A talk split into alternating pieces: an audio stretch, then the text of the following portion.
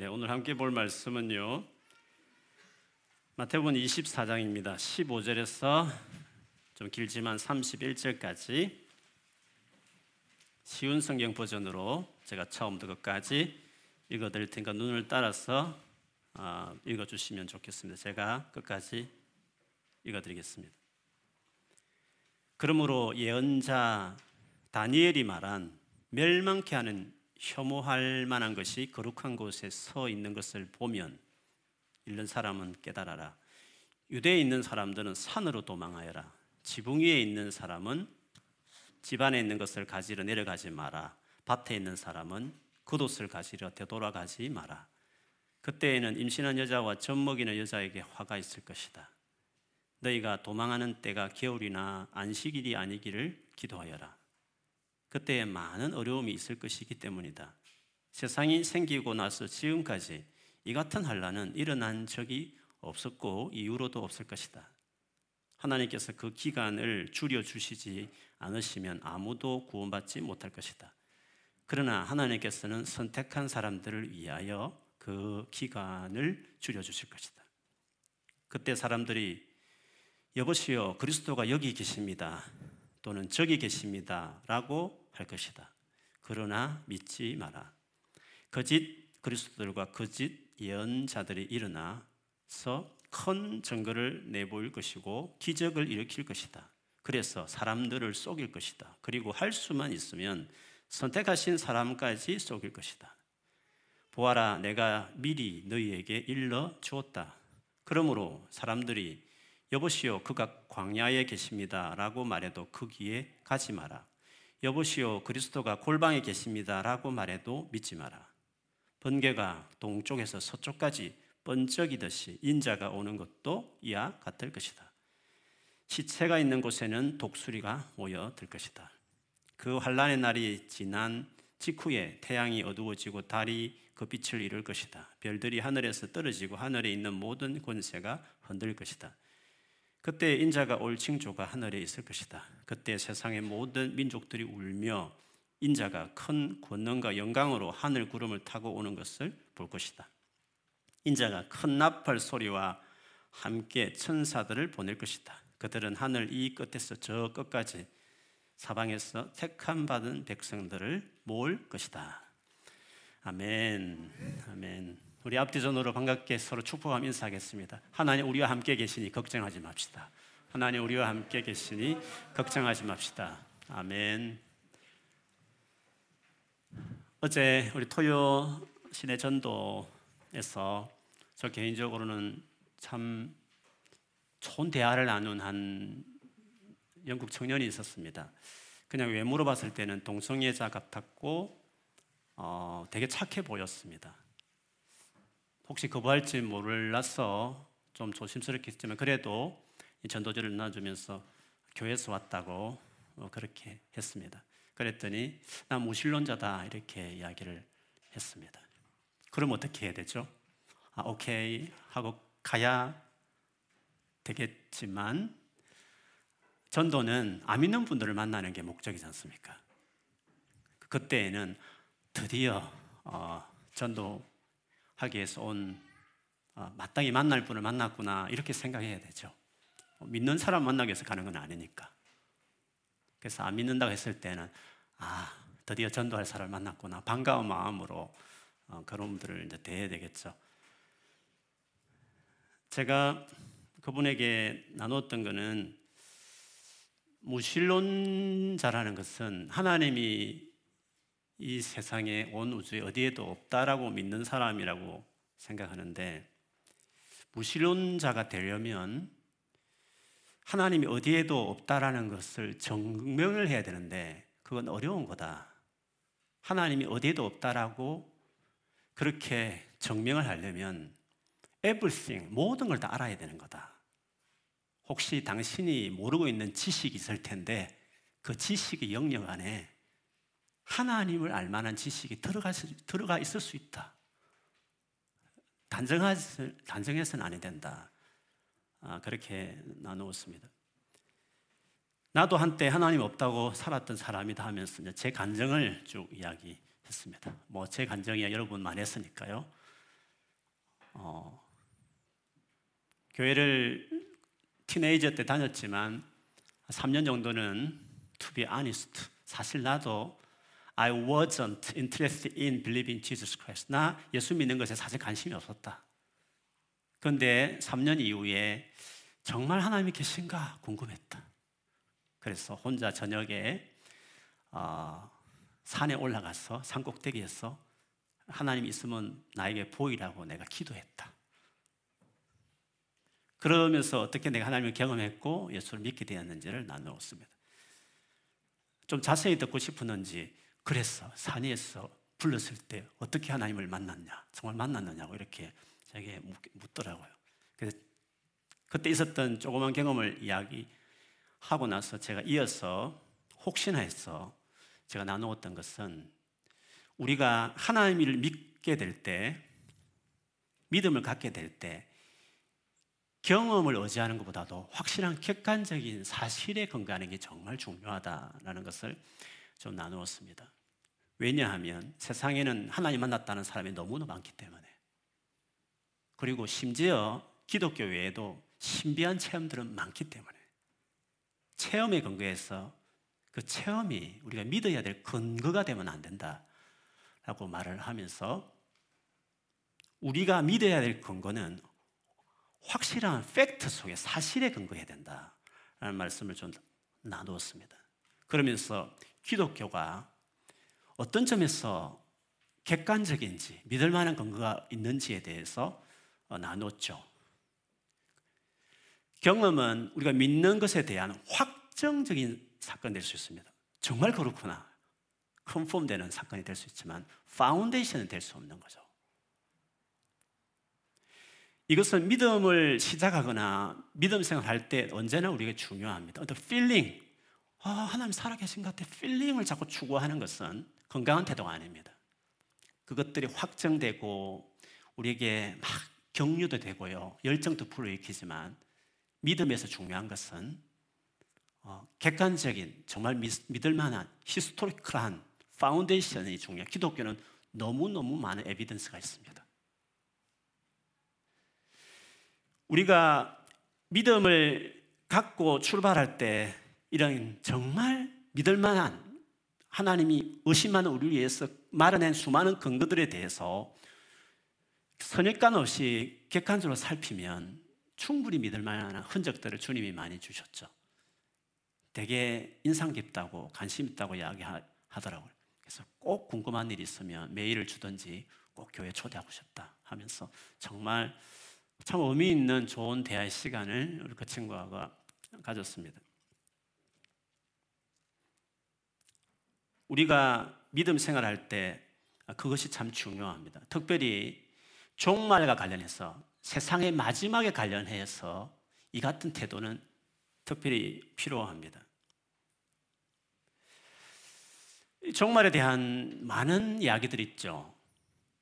또 정말 뭔가 하나님과 소통하는 분들이 종말에 대한 이야기들을 많이 하기도 합니다.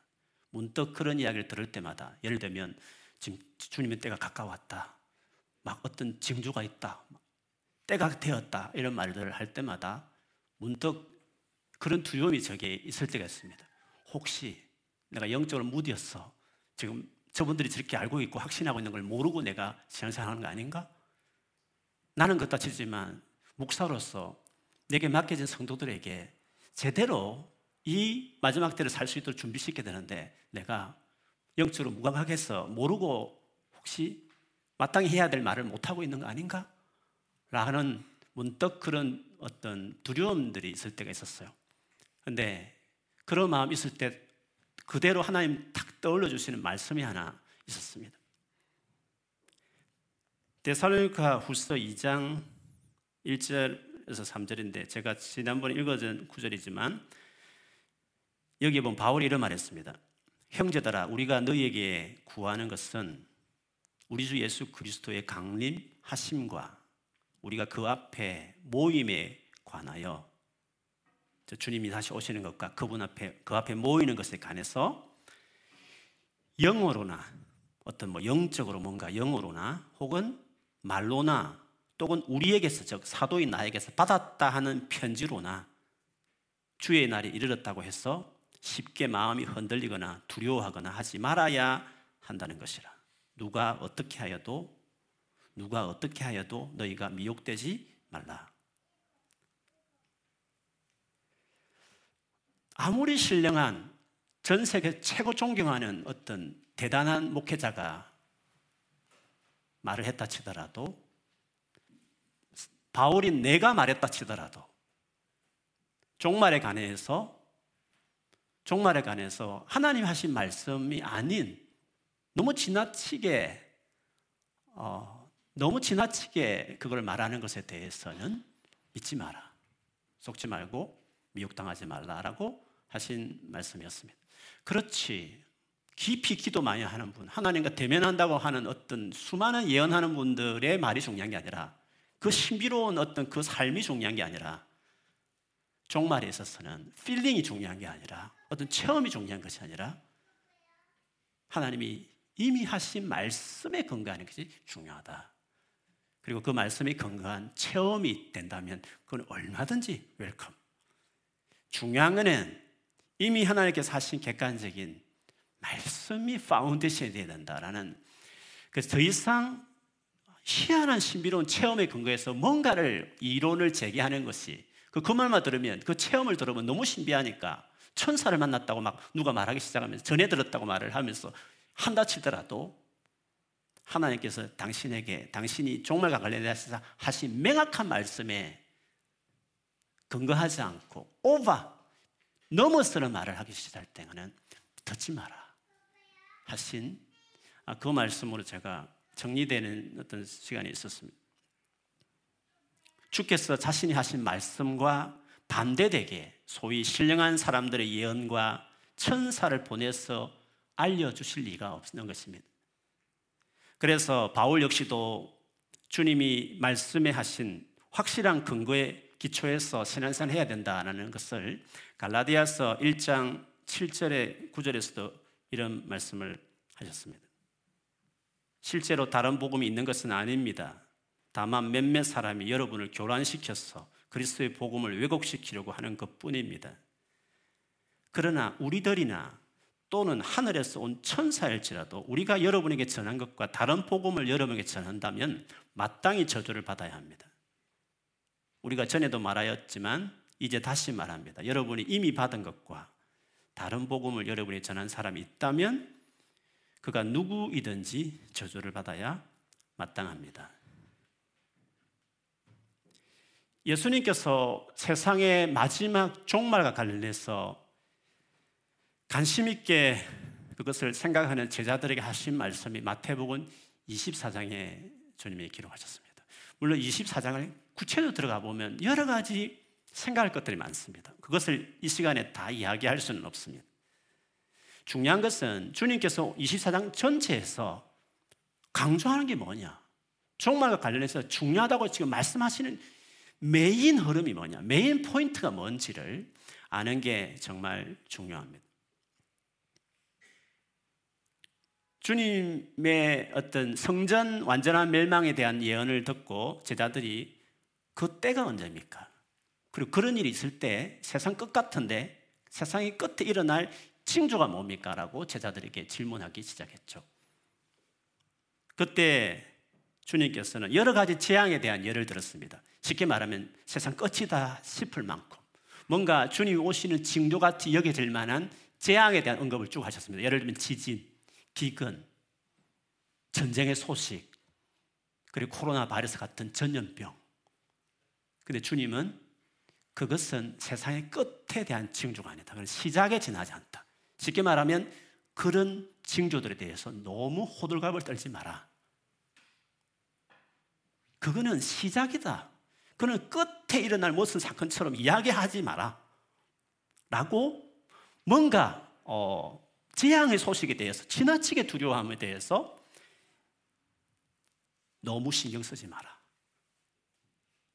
그리고 너무 두려워하지 마라. 그게 처음 주님이 하신 말씀이었고 그 같은 요지는 오늘 본문에도 그대로 이어집니다. 사실 오늘 본문은 예루살렘 성전이 완전히 무너질 것이라는 그 예언에 대하여 직접적으로 예수님이 답변하신 내용입니다. 성전이 어떻게 파괴되는지 그것에 대해서 오늘 본문에 보면 주님은 특별한 새로운 정보를 주시지 않습니다. 오히려 구약 성경에 이미 예언되어 있는 다니엘이 말했던 구절을 근거해서 설명합니다. 새로운 정보를 주려고 하지 않습니다.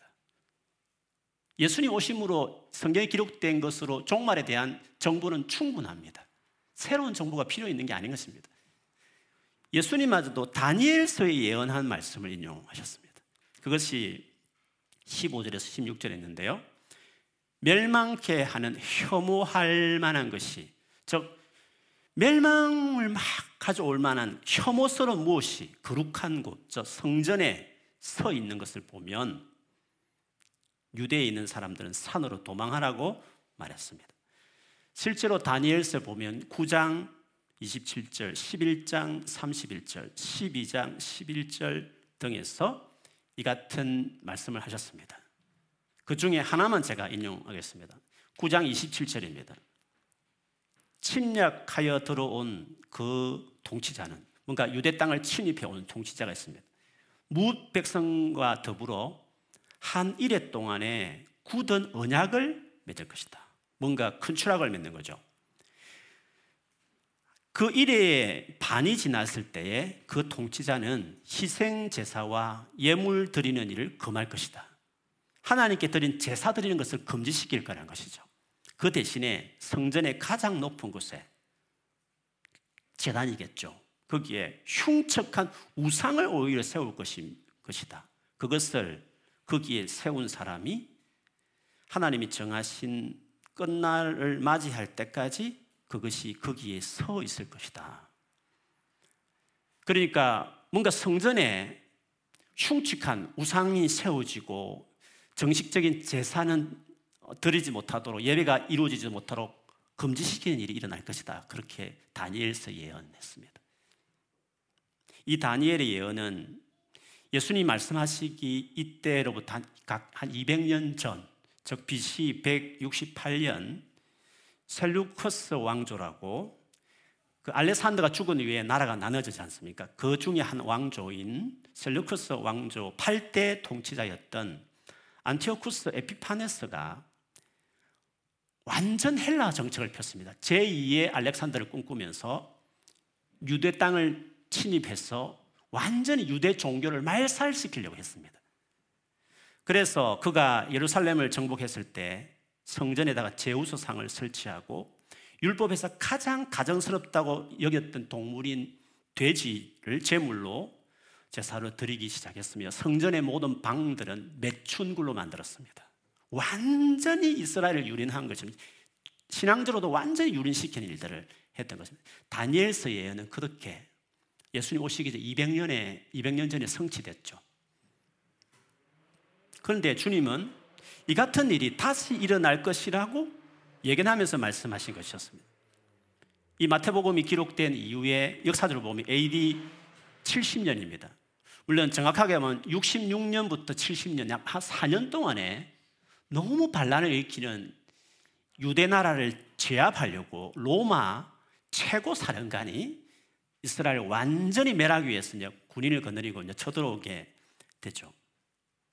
그 로마와 유대 사이에 전쟁이 일어나게 되는데 그 사이에 마지막 전쟁을 지휘했던 디도 장군, 나중에 황제가 됩니다. 디도 장군이 성전에 들어와서 독수리 문양이 문양으로 그려진 로마 황제의 깃발을 예루살렘의 성전에 꽂는 일이 이루어지죠. 그것으로 실제로 이 예수님의 예언의 말씀은 성취되게 됩니다.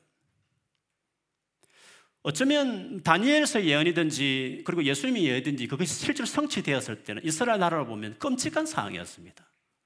너무 큰 전쟁이었고 재앙이 아닐 수가 없는 거죠. 그렇게 보면 되게 두려운 일이 아닐 수 없는 것입니다.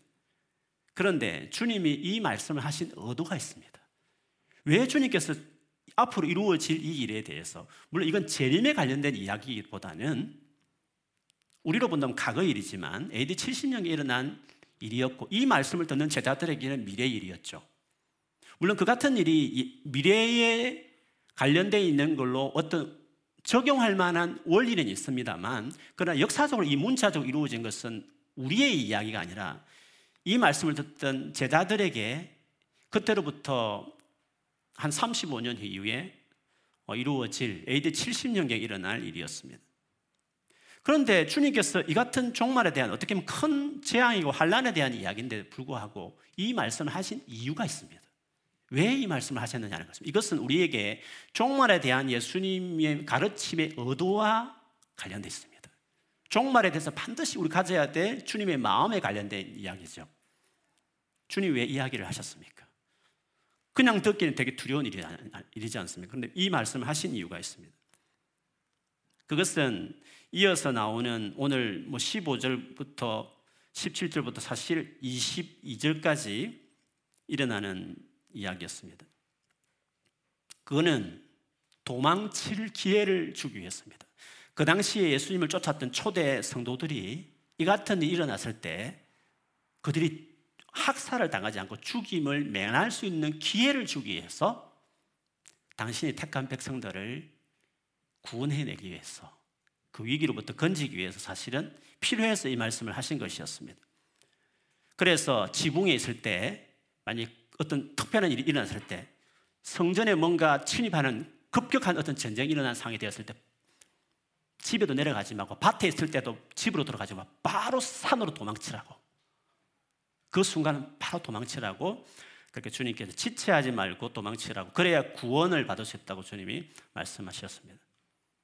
실제로 이 경고를 기억하고 있던 그리스도인들이요. AD 69년 그러니까 완전 멸망하기 1년 전 1년 그 안에 처음에 이 전쟁을 지휘했던 사람은 베스파시안이라는 장군이었습니다. 그런데 이 장군이 예루살렘을 에어사고 공격을 하려고 할 때 멸망을 완전시키려 할그 시점에 로마 황제가 갑자기 죽어버립니다.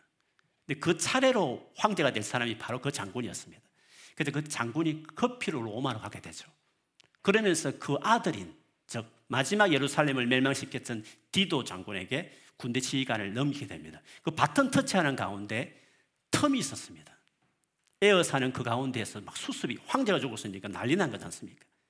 그래서 공격을 멈추고 텀이 허술할 그때에 요세푸스 유대 학자에 의하면 그리스도인들이 급하게 그 예루살렘 포위망을 뚫고 호수 갈릴리 호수 동쪽인 데가볼리에 있는 펠라 지역으로 도망쳐서 목숨을 그리스도인들이 건지게 된 사건을 기록한 구절이 있습니다. 그러니까 주님은 그때를 아시고 그 상황까지 아시고 그때 당신의 그 당시의 초대의 성도들이 그 위험에서 건짐을 받기 위한 목적에서 이 부분에 대해서 언급을 하셨던 것이었습니다. 그렇게 보면 주님께서 종말에 대해서 뭔가 위기의 말씀, 재앙의 말씀을 하실 때 언제나 얻어는 그렇습니다. 당신의 백성들을 건지기 위해서, 그 두려움에서 안심시키기 위해서 언제나 하셨습니다. 여러분 오늘 23절 앞에도 보면 알겠지만 그 기간을 줄인다.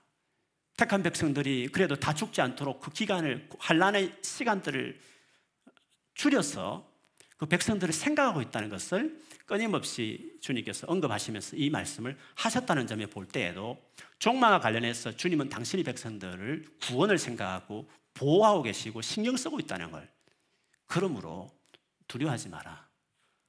그런 엄청난 일이 있을 때 두려워하지 마라 고 하는 의도에서 이 말씀을 하셨다는 것을 알 수 있습니다. 그래서 여러분 우리가 앞으로 계속 세상을 살아가면서 세상에는 수많은 재앙의 소리들이 있을 것입니다. 그리고 여러분도 느끼겠지만 갈수록 반기독교적인 문화가 정치나 경제적인 상황들이 전 세계에 지금 확산되고 있는 분위기에 있습니다. 교회에 믿는 사람들이 박해받는 시대가 올 것이라는 이야기들을 우리는 자주 듣고 있습니다. 그때에 우리가 가져야 될 태도가 있습니다.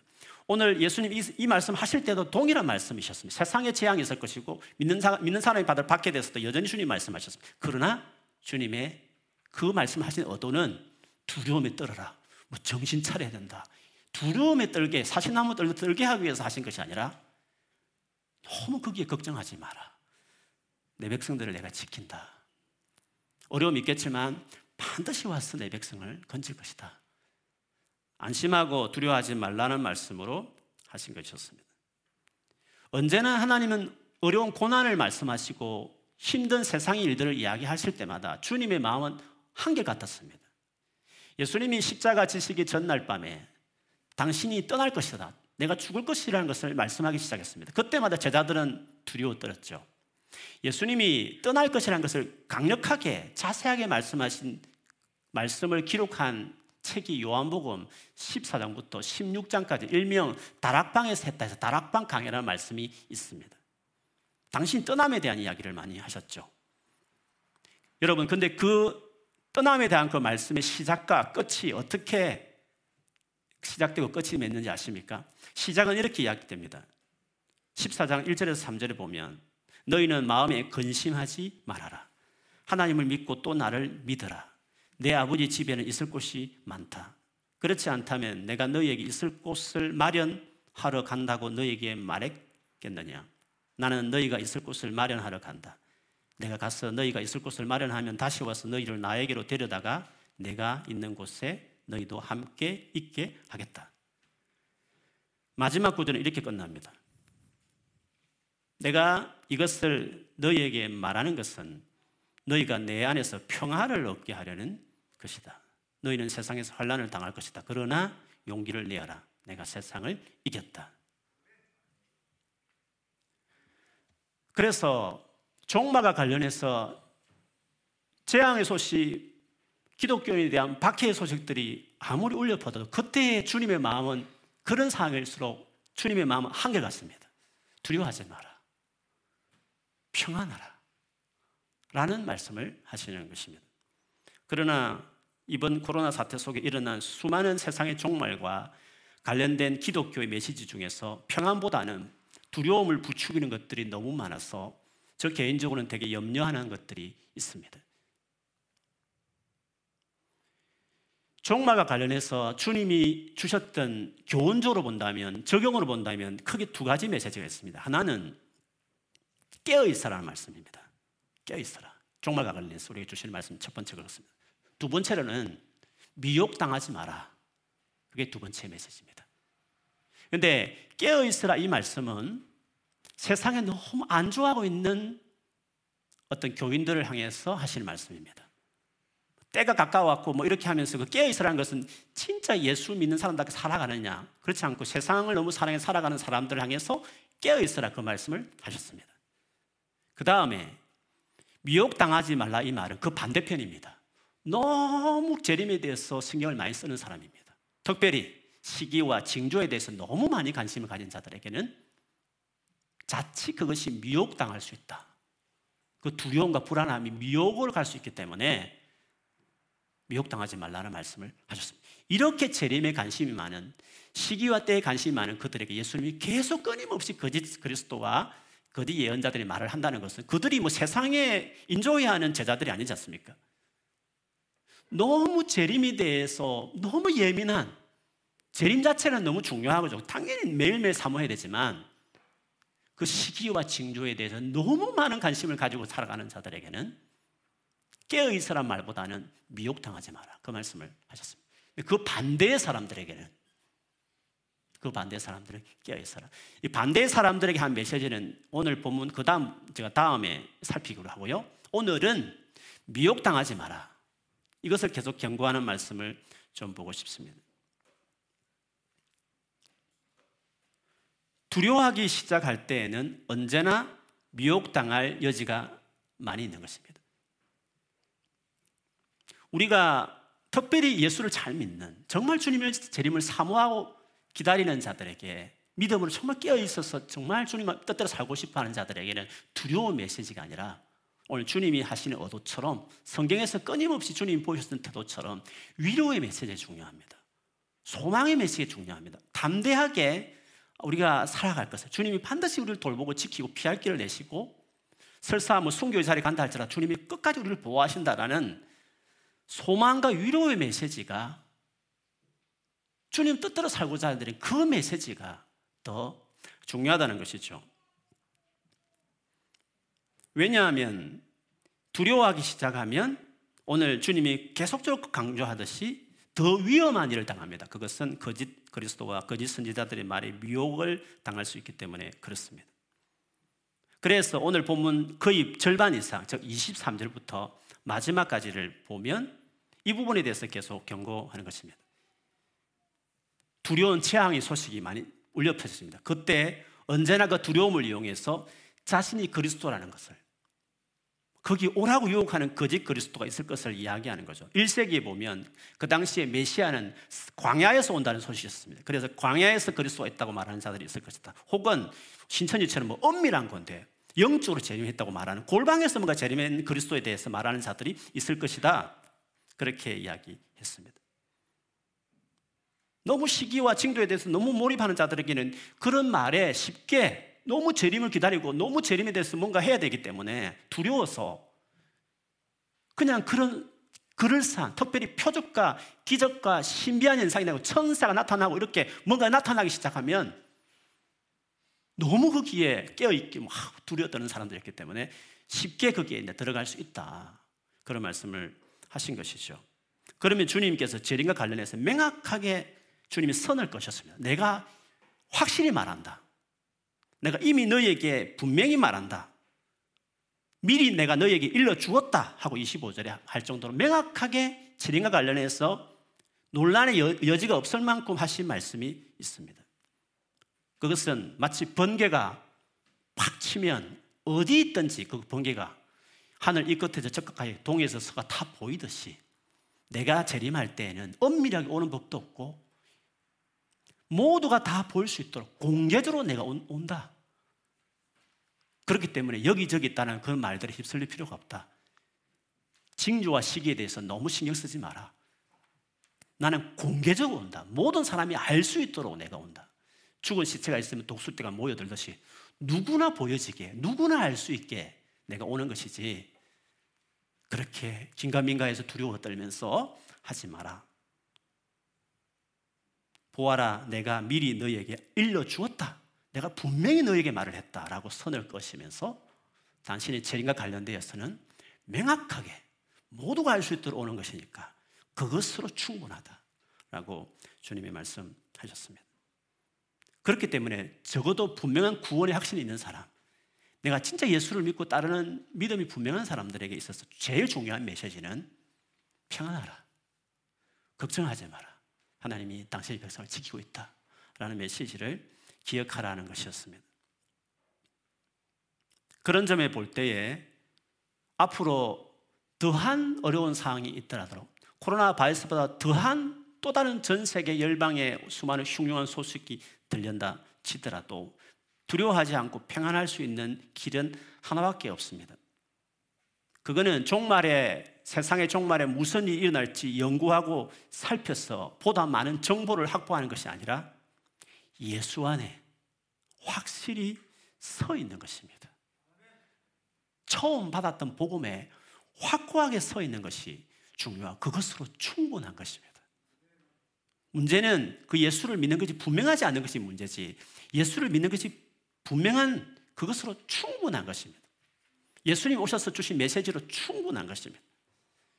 그 복음에 확고하게 자기 삶을 믿음을 세우는 게 제일 중요한 그 안에서 충분한 평안과 확신을 그렇게 믿는 당신의 백성들을 지킨다는 하나님의 신신함에 대한 복음이 주는 그 평안과 확신 안에 거하는 것이 종말을 보낼 때 가질 수 있는 충분한 지식입니다. 그것으로 족한 것입니다. 실제로 마지막 종말과 심판에 관한 메시지를 언급하는 성경 구절을 보면 이 부분에 동일하게 이렇게 이야기하죠. 요한일서 4장 15절 18절에도 이렇게 요한이 말했습니다. 누구든지 예수를 하나님 아들로 시인하면 저 예수를 믿는 거죠. 예수를 하나님 아들로 시인하면 하나님이 그 사람 안에 계시고 그 사람은 하나님 안에 있습니다. 우리는 하나님이 우리에게 베푸시는 사랑을 알았고 또 믿었습니다. 하나님은 사랑이십니다. 사랑 안에 있는 사람은 하나님 안에 있고 하나님도 그 사람 안에 계십니다. 사랑이 우리에게서 완성되었다는 사실은 이 점에 있는데 곧 우리로 하여금 심판날에 담대함을 가지게 하려는 것입니다. 우리가 이렇게 담대해지는 것은 그리스도께서 사신 대로 또한 우리도 이 세상에서 그렇게 살기 때문입니다. 사랑에는 두려움이 없습니다. 완전한 사랑은 두려움을 내쫓습니다. 두려워하는 것은 징벌과 관련이 있는 것입니다. 두려워하는 사람은 아직 사랑을 완성하지 못한 사람입니다. 예수 그리스도를 통해서 나타난 하나님의 사랑에 확고하게 세워지는 게 중요한 겁니다. 그래야 두려움이 없는 겁니다. 그러나 예수 그리스도 안에 세워져 있지 않으면 두려운 겁니다. 두렵다 보면 미워하는 소리에 넘어갈 확률이 많아지는 겁니다. 그래서 이단에 빠지는 많은 사람들이 예수님의 복음 안에 확고하게 세워지지 않았기 때문에 종말을 이야기하면서 구원과 클릭시키니까 그게 그냥 넘어가 버리는 겁니다. 그래서 이단에 넘어간 사람들은 다 교회 열심히 했던 사람입니다.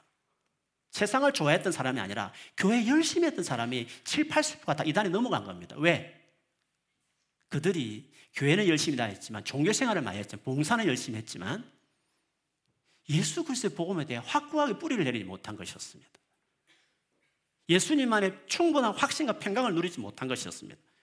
조금 어려움이 생기니까 두려워지고 그 두려움 속에 종교적으로 뭔가 말을 하기 시작하면 유튜브 한번 들어가기 시작하면 계속 들어가다 결국에는 묘을 당하게 되는 것입니다.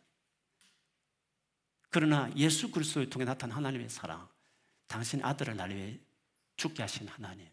그래서 자녀 삼은 나를 얼마나 지키고 보호하고 사랑하시는가. 복음 안에 가져온 하나님의 사랑 안에 내가 내 믿음을 확고하게 내리게 될 때에 우리는 심판에 대한 두려움이 없고 거기에 안정감을 얻고 담대함을 얻고 아무리 재앙의 소식을 들어도 담대함을 빼앗기지 않고 평강을 빼앗기지 않은 대로 예수님 안에 지속적으로 머물게 되는 것이에요. 그래서 예수 안에 뿌리 내리는 것이 종말을 준비하는 제일 중요한 것입니다.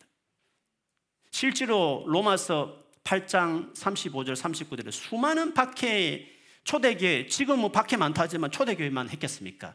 그때에도 바울이 그 모든 박해를 이기는 비결은 종말에 대한 새로운 정보를 말한 것이 아니라 예수 그리스도 안에 는 하나님의 사랑에 근거해서 그것을 외쳤습니다. 저는 읽어드렸지만 다시 말씀드리면 이렇습니다. 누가 우리를 그리스도의 사랑에서 끊을 수 있겠습니까? 환란입니까? 공고입니까? 박해입니까? 굶주림입니까? 헐벗음입니까? 위협입니까? 또는 칼입니까? 성경에 기록된 바, 한 바. 우리는 종일 주님을 위하여 중임을 당합니다. 우리는 도살 당할 양과 같이 여김을 받았습니다. 한 것과 같습니다. 그러나 우리는 이 모든 일에서 우리를 사랑하여 주신 그분을 힘입어서 이기고도 남습니다. 나는 확신합니다. 죽음도 삶도 천사들도 권세자들도 현재 일도 장래 일도 능력도 높음도 기쁨도 그 밖에 어떤 피조물도 우리를 우리 주 예수 그리스도 안에 있는 하나님의 사랑에서 끊을 수 없습니다. 그리스도 예수 안에 충분한 겁니다. 거기서 나타난 하나님의 사랑으로 충분한 것입니다. 어떠한 것도 이겨낼 수 있는 힘이 거기 있는 겁니다. 예수 안에 뿌리 내리지 못한 신앙은 아무리 수많은 세상에 돌아가는 사단을 숭배하는 사람들의 계략과 정보를 다 인터넷 다 수집해도 못 견딥니다. 이겨낼 수 없습니다. 정보로 우리가 이기는 게 아닙니다. 예수 그리스도 안에 나타난 하나님의 사랑, 복음 안에 나타난 하나님의 사랑으로 우리가 이겨내는 겁니다. 그 어떠한 것도 끊어낼 수 없고 넉넉히 이겨낸다고 이야기했습니다. 그렇기 때문에 코로나 같은 재앙들은 앞으로도 있겠지만 그런 재앙들은 우리가 예수님 안에 거하고 있나 자기를 돌아보라는 자극제 정도입니다. 요란 떨 필요도 없습니다. 내가 진짜 이런 재앙들 소식 들을 때마다 두려워 떨고 다른 것에 막 정보를 찾을 게 아니라 나는 이 모든 상황 가운데서도 평안하고 안전할 수 있는 예수님 안에 내 믿음이 정착되어 있는가? 그거를 돌아보는 게 중요합니다. 주님과의 관계를 돌아보는 자극제 정도에 지나지 않는 것입니다. 예수님 안에 내가 서 있는가 하는 것입니다. 지나치게 떨고 있다. 아니, 코로나 지나고 나서 크고 작은 어려움들 또 닥치겠지만 힘들고 어려운 일 닥칠 때마다 내가 불안에 떠는가? 미래에 대한 불확실함은 내가 어쩔 수 없는가? 자신을 봐야 합니다. 왜? 불안에 떤다는 것은 두려워 떤다는 것은 내가 예수 그리스도 안에서 하나님 내게 보여주는 사랑 안에 내가 거하고 있지 않기 때문에 그런 것입니다. 그래서 고난들은 또 다른 미혹을 당할 새로운 정부를 쫓아갈 계기를 마련할 것이 아니라 이미 내게 선포된 이미 교회를 그렇게 다니면서 선포되었던 자기 아들 예수를 십자가에 못 박아 죽였던 그 하나님의 사랑에 내가 정말 뿌리낸 신앙인가? 내가 제대로 예수를 믿는 사람인가? 모태 신앙을 자랑할 것이 아니라 진짜 나는 어떤 어려움이 와도 흔들리지 않을 만큼 내 마음에 평안이 있는 불안하지 않고 두렵지 않는 평안이 있을 만큼 충분한 하나님의 사랑 안에 내가 세워져 있는가? 고난은 그것들을 살피는 계기에 지나지 않는 것입니다. 주님의 사랑 안에 있으면 무엇이 우리를 끊으리요? 이런 저런 저런 어려움이 우리를 끊어낼 수 있겠는 아니다. 넉넉히 이겨낸다고 말야 것이었습니다. 여러분 이번 주간에 어려움을 당한 분 계십니까? 계속 이어지는 이 어려움 가운데 혹시 불안해 떠는 분 계십니까? 코로나 지나더라도 또 어려움을 만났을 때마다 그렇게 내 마음이 내 믿음이 흔들릴 때마다 자기를 봐야 합니다. 진짜 예수님 재림하기 전에 그 고난 하나하나들이 어려움 하나하나들이 나의 믿음을 보게 말한 것입니다. 진짜 네가 평안하냐? 진짜 네가 흔들리지 않느냐? 네가 정말 두려워하지 않느냐를 우리에게 묻는 것입니다. 예수님 안에 정말 내가 세워져 있느냐를 내게 묻는 것입니다.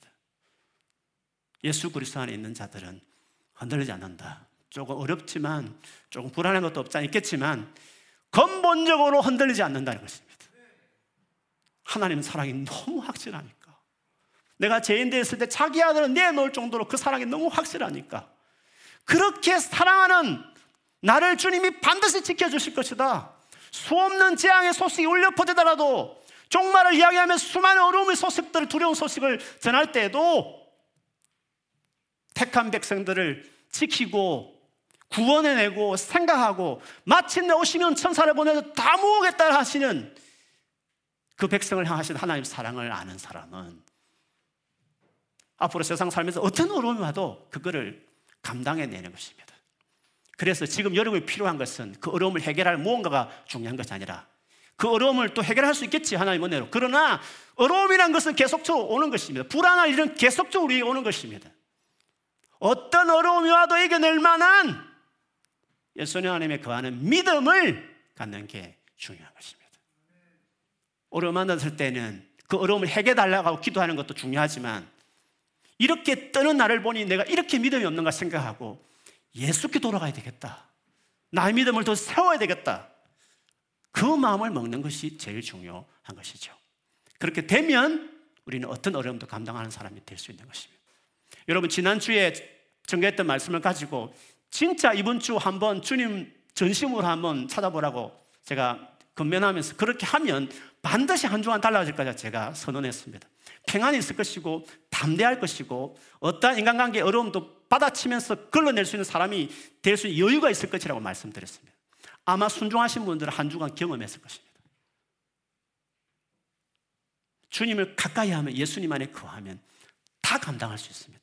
만일에 여러분이 듣고도 직접적으로 한 주간 정말 주님 앞에 나가는 일을 헌신하지 않으셨다면 다시 한번 권합니다. 다시 어려운 소식이 올수록 힘든 삶이 내 삶에 닥칠 때마다 주님 앞에 한번 가보십시오. 그러면 평강, 아무것도 염려하지 말고 신뢰하고 구하면 평강으로 네 마음과 생각을 지켜주겠다는 것처럼 평강을 어려운 가운데 주님은 끊임없이 평강을 주시는 분이신 것이죠. 경험할 수 있습니다. 진짜 한번 해보십시오. 불안에 떨고 두려움이 많은 분들 한번 그렇게 한번 해보십시오. 여러분 육체적인 병이라는 것은 결국 스트레스, 스트레스와 가로입니다. 그렇지 않습니까? 왜 스트레스 받습니까? 왜 미치도록 일을 합니까? 물론 상황 힘들어서 일을 하기도 하지만 미래에 대한 불확실함 때문에 있는 겁니다. 두려움 때문에 사실은 그 원인들이 있는 겁니다. 두려움. 그것이 정신적으로 어려움도 있는 거예요. 미래에 대한 두려움이 너무 압박이 있으면 그것이 정신적 어려움을 가져오는 거 아니겠습니까? 말할 것도 영적으로 미혹을 당하니까. 영적으로도 어려워질 수 있어요. 결국 두려움이라는 것은 우리의 삶을 다 망가뜨리는 것입니다. 상황이 언제나 좋을 수는 없지 않습니까? 어떻게 그걸 매니지하겠습니까? 어떤 상황에도 견디게 하시는 그 가운데서 평안을 누리게 하시는 예수 그리스도 안에서 내 삶을 딱 정착시키는 것이야말로 이 모든 것들을 해결할 수 있는 길인 것입니다. 그러므로 어렵게 여겨질 때, 불안하게 여겨질 그때에 그 문제 해결해 주세요라고 그것만 매달리고 문제에 몰입해서 구하는 것 이상으로 예수 그리스도 안에서 어떤 상황에도 흔들리지 않는 예수의 사람으로 복음에 쓴 사람으로 나를 세워야 되겠다. 그 마음을 가져야 그게 바른 결정이죠. 그렇게 하시기를 바랍니다. 한번 다시 주님 앞에 나가는 한 주간을 시작하시기 바랍니다. 그래서 지난주보다 더 어려웠지만 야 감당해내는구나 내 마음이 담대하구나 그래야 일을 해결내고 그 뚫고 지나가는 사람이 되는 것입니다 그런 사람이 돼야 되는 것입니다 주님은 새로운 인포메이션 종말에 대한 새로운 인포메이션을 주는 것이 아니라 어떠한 상황 가운데 감당해낼 수 있는 당신 안에 거하는 그 신실한 사랑을 신뢰하고 살아가는 사람으로 우리를 세우시기를 기뻐하셨습니다 그 말씀을 주셨습니다 이번 한 주간도 그렇게 주님 앞에 정말 나아가는 다시금 주님 앞에 나아가는 여러분 되시기를 주님 이름으로 축원합니다. 아멘.